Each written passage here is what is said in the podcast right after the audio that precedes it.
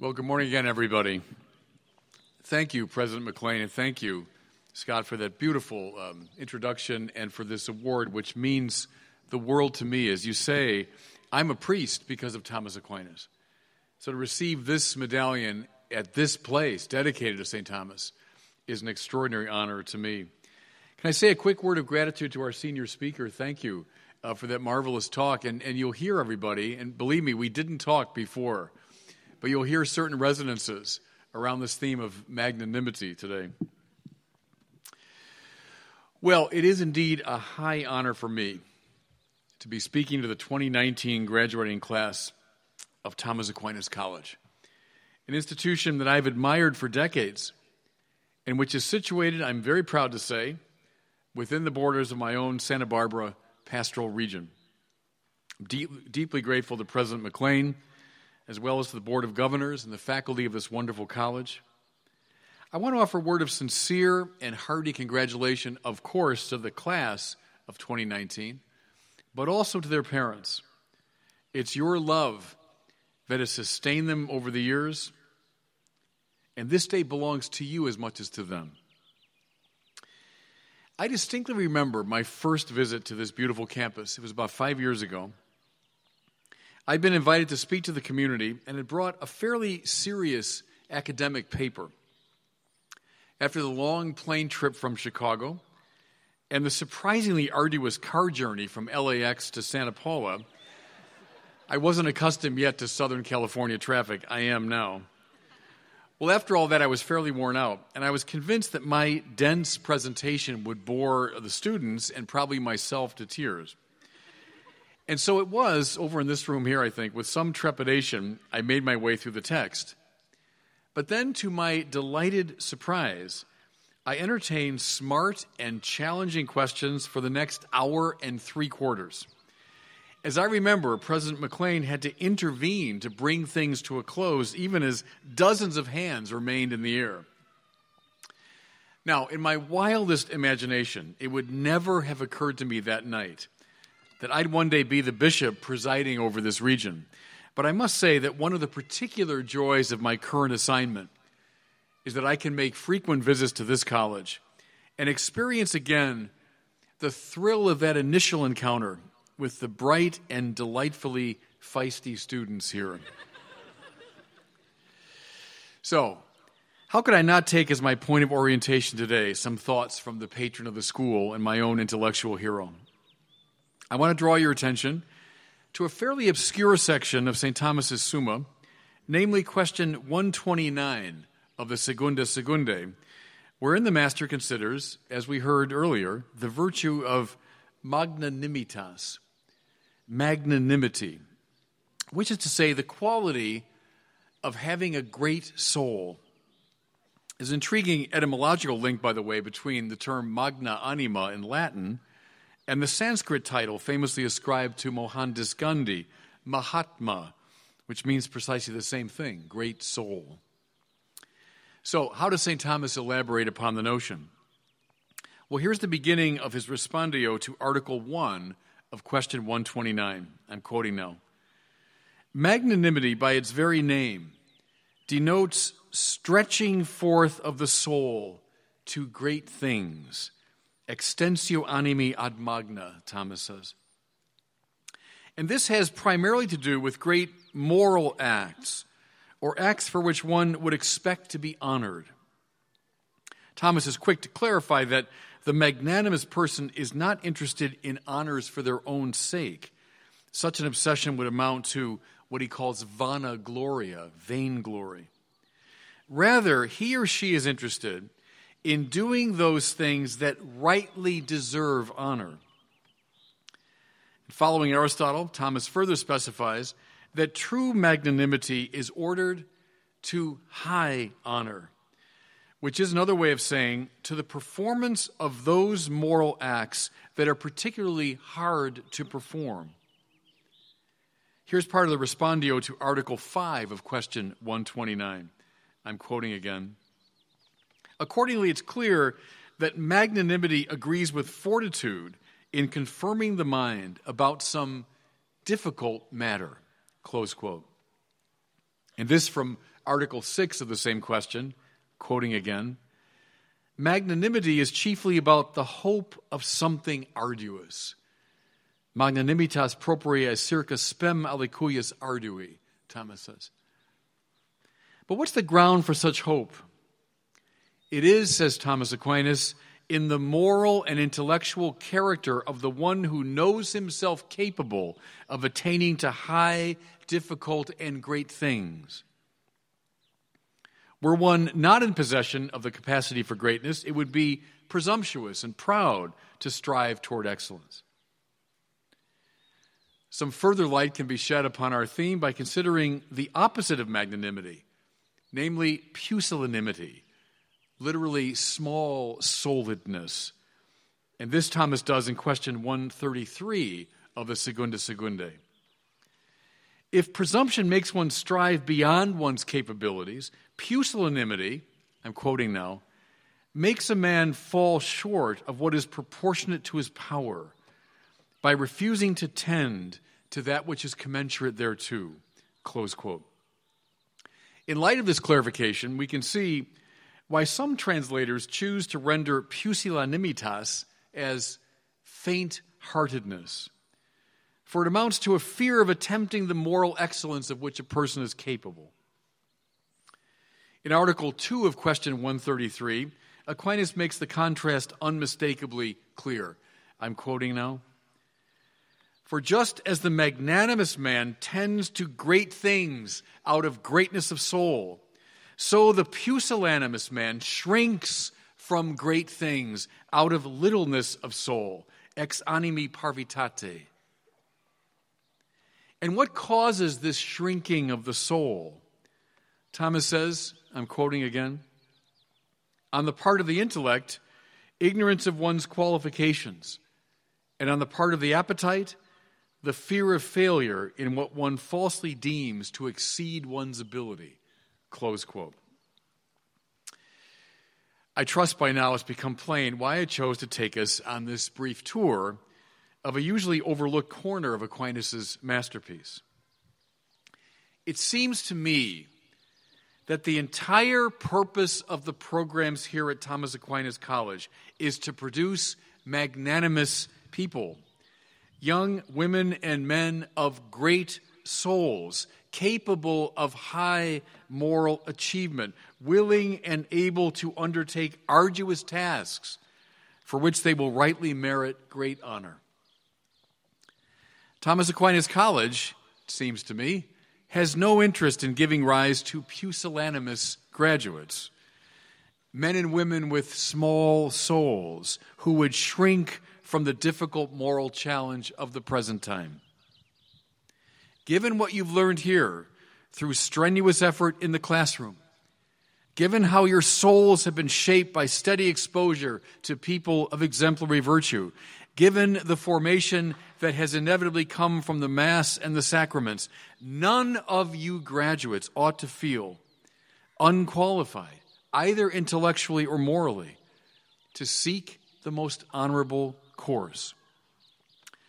God knows the world is filled with moral mediocrities, not to mention the craven and the wicked, but you have been made of sterner stuff. Aquinas tells us that one of the principal marks of the magnanimous person is confidence. We send you forth today as confident men and women, ready for the high adventure of the spiritual life. Now, sufficient challenges certainly rise to meet the confidence of the magnanimous today. And many of those who preceded me in this role of commencement speaker have articulated them. It was a great joy, by the way, to go back on the internet and to find a lot of the speeches that were given from this very podium. Speakers mention materialism, ideological secularism, moral relativism, and the fruit of these three, namely a culture of self invention, a sort of Nietzschean voluntarism, which has emerged, I think, as the dominant philosophy of our time. What I'd like to do in the short compass of this speech is to focus on two particular challenges that I think call forth heroic moral excellence namely, the corruption in the church and the massive attrition of our own Catholic people, especially the young. There's no need to rehearse the sickening details regarding the sexual abuse of young people by priests these last several decades.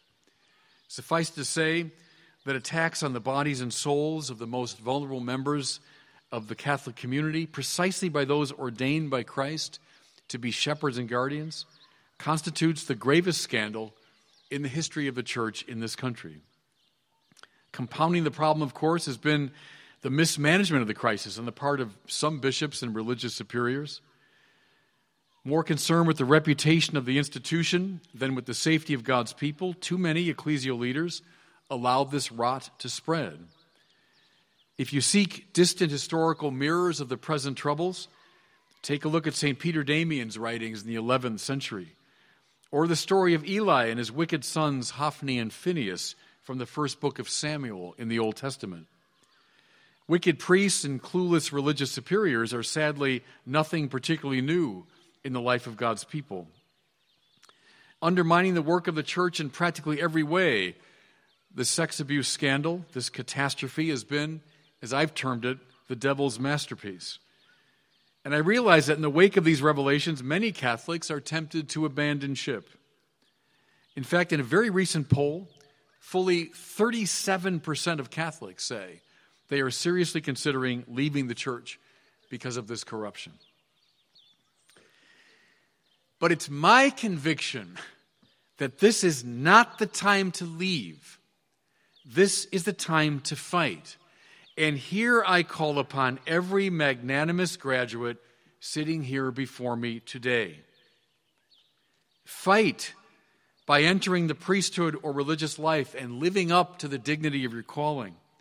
Fight by the very holiness of life, becoming the saint that God wants you to be. Fight by doing a holy hour every day for the purification of the church. Fight by calling for real reform. Fight by insisting that the guilty be held accountable. Fight by doing the corporal and spiritual works of mercy. Fight by evangelizing in your everyday life. Fight by ordering your life according to the virtues. Fight by playing your priestly role in the sacrifice of the Mass. And more to it, fight by sanctifying your family, your workplace, the market, the political arena, the world of high finance, the realms of sports and entertainment. In other words, be what the church is supposed to be in the world. In the second book of Samuel, we hear that David's corruption with Bathsheba commenced precisely when the king, instead of going on campaign as was his wont, lingered at home, indulging his private desires. As Pope Francis has often reminded us, when the church fails to go on campaign, when it turns in on itself, corruption is never far behind. Don't wait for other reformers to arise. This is your moment to meet this crucial moral challenge. And no pusillanimous people need apply. The second great crisis to which I'll draw your attention is the rise of the nuns. I don't mean N U N S, I mean the N O N E S, or the religiously unaffiliated. When I was a child in the early 1970s, roughly 3% of our country identified as non religious. By the early 1990s, that figure had doubled to 6%. But still, in terms of absolute numbers, the overwhelming majority of the nation was religious. However, today, Nearly 25% of Americans surveyed claim no religious affiliation. And the situation is dire still when we focus on young people. Among those under 30, fully 40% in our country claim the status of no religion. Among Catholics under 30, the number rises to 50%. Any way one looks at these statistics, one must conclude that we're hemorrhaging young people from religion in general and Catholicism in particular. In point of fact, one of the most damning figures is the ratio between those who join the Catholic Church and those who are leaving. It stands at one to six. That is to say, for every one person entering our church, Six are going out the door. I call upon the magnanimous graduates of this college to rise to meet this challenge, which is especially strong among your own peers. And may I say that as alumni of this college, you are uniquely positioned to do so. Numerous studies have indicated that the principal reason people are leaving the church today is they no longer believe the doctrines put forth by classical Christianity. Though many commentators are tempted to say that the mass exodus is prompted largely by the scandals, this in fact is not true. When queried why they've left the practice of the faith, most people, especially the young, tell us they've done so because faith and science are implacable enemies, because God is an unnecessary hypothesis, because Jesus is one questionable mythic character among many, because the Bible is a collection of pre scientific fairy tales, etc., etc. In a word, they're finding Christianity intellectually untenable. You have all had the incomparable privilege these past four years carefully and critically to read Aristotle, Plato, Cicero, Newton, Aquinas, and even critics of religion, Kant, Hegel, Bertrand Russell, etc. And this makes you specially qualified for the arduous task of engaging the army of skeptics who have wandered from the church. The contemplation of the great intellectuals is indeed an intrinsic good, but may I stress that, especially at this moment in the church's life, such contemplation can and should give rise to active evangelization and compelling apologetics. So, magnanimous graduates, become university professors of theology, college and high school teachers of religion, catechists at the parish level, online evangelists, and know that the moment you exit any Catholic church in America, you have entered mission territory. For many years, I lived and worked at Mundelein Seminary, as you heard, outside of Chicago. A blend of extraordinary natural beauty and extremely fine Georgian architecture, the seminary is one of the most striking places in the American Catholic world. Cardinal Mundelein, who actively presided over its design and construction, said he wanted the splendor of the seminary to give the future priests an idea of heaven so that they would never lose sight of the ultimate goal of their pastoral work among the people. This place here, Thomas Aquinas College, with its own distinctive blend of natural and man made beauty, has always reminded me a bit of Mundelein Seminary.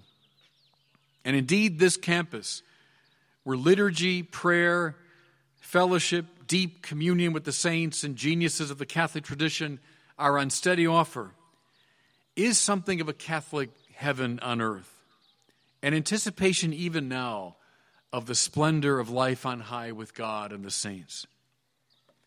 But, just as the students at Mundelein are not meant to stay on the grounds of the seminary, so you are not meant to stay at this lovely place.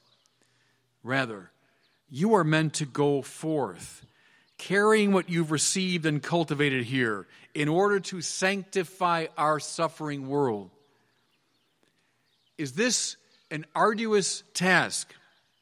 Yes.